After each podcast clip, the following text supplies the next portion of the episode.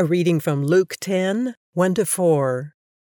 After this, the Lord appointed seventy two others and sent them two by two ahead of him to every town and place where he was about to go.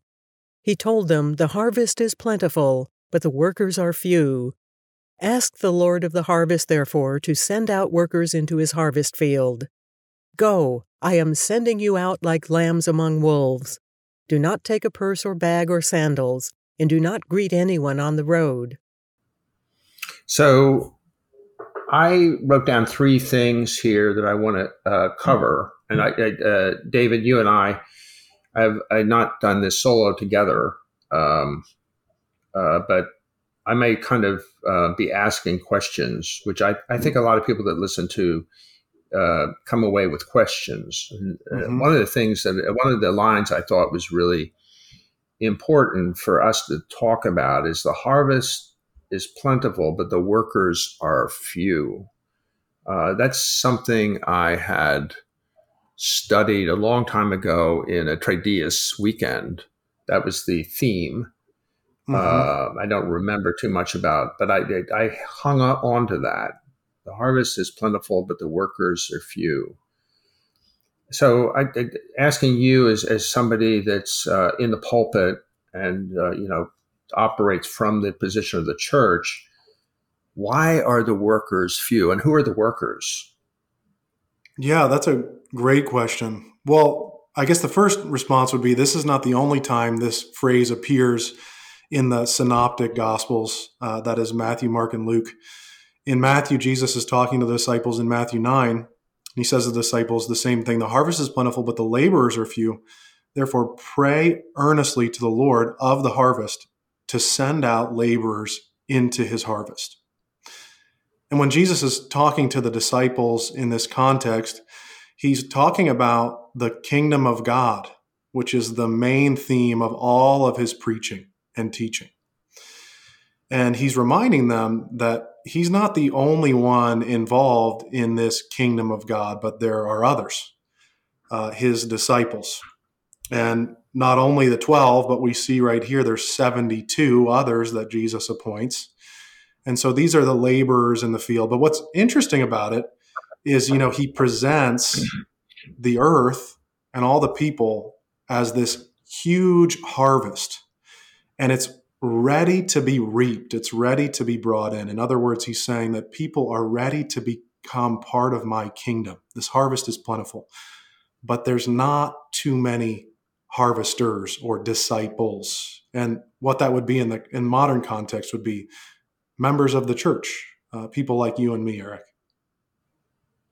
Well, I I, um, I don't want to uh, bring this into a me thing, but uh, over the last three years, especially, so I've been engaged in daily reading from 1991 uh, through today, and it's changed my life. Uh, but I keep on coming back to okay, I have a mission. It's very well defined. It's coming not from, in my case, it's coming not from the pulpit so much as it's coming from the pews. And I look around to see if other people are the same way. And, and sometimes it's just church work and stuff like that. But I, I do think that God has an awesome an awesome um, purpose for each one of us. Mm-hmm. When I mm-hmm. say awesome, bigger than we would imagine, more important than we would imagine. Uh, we don't want to pretend that we're really the right people, uh, but we feel very, once you feel that there's a mission, and in my case, it is this very thing we're doing right here, which I think is an articulation of that mission. And it comes out of the church itself. It grows out of the church, but mostly it grows out of a desire to know the word of God and mm-hmm. all the things it's saying. So in this case, there's uh, the whole question of which you answered to a certain extent. Okay, who are the workers?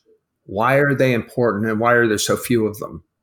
Mm-hmm. And the answer is, I, I, I, just in the modern church, but I think this is over the whole time of the church, the last 2,000 years, this has been a problem mm. of the church that, that the people sort of stand back and say, I'm a good person, I go to church, but they don't see God's purpose in their lives, uh, mm-hmm. God's mission for them. As mm-hmm. Jonah was given a mission, he didn't mm-hmm. want to get, take the mission, and it's very common. He didn't want to take the mission because it was going to be, uh, it's going to be, a, it's going to be fraught with trouble. Mm-hmm. And there are a lot of Jonahs out there. Mm. Uh, he eventually goes reluctantly, and, and we may even have a, a Jonah passage that we talk about. Uh, uh, not not the direct passage, but as a result of a passage. But anyway, so I have come to the conclusion at this time in my life that I am working within a mission that was always meant for me. Uh, it's not an egotistical comment. It's just a fact of life for me at this point. Mm-hmm. It's nothing more than that. It's a fact of life.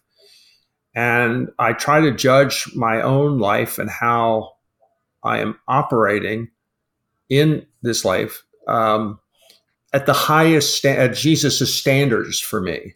Mm-hmm. Uh, and that's so hard for most of us because we we kind of okay, well, he's the son of God, I'm not, and that's true.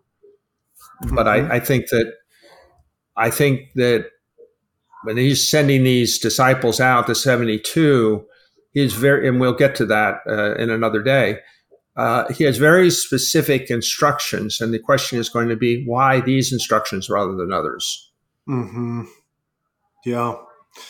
Yeah, I think you know of uh, two men that lived on mission. I don't know if you've ever seen the movie The Blues Brothers, uh, Eric, but yeah. they always repeat to one another, uh, "We're on a mission from God." Right? They're on this mission to save this orphanage that they were raised in, and they're so um, called to this mission that it motivates them to do all kinds of things to save this orphanage and it's a it's a hilarious movie but also these men they had a clear purpose. And we as christians do too. And i think you're onto something. A lot of us miss out on that clear mission that god's called us to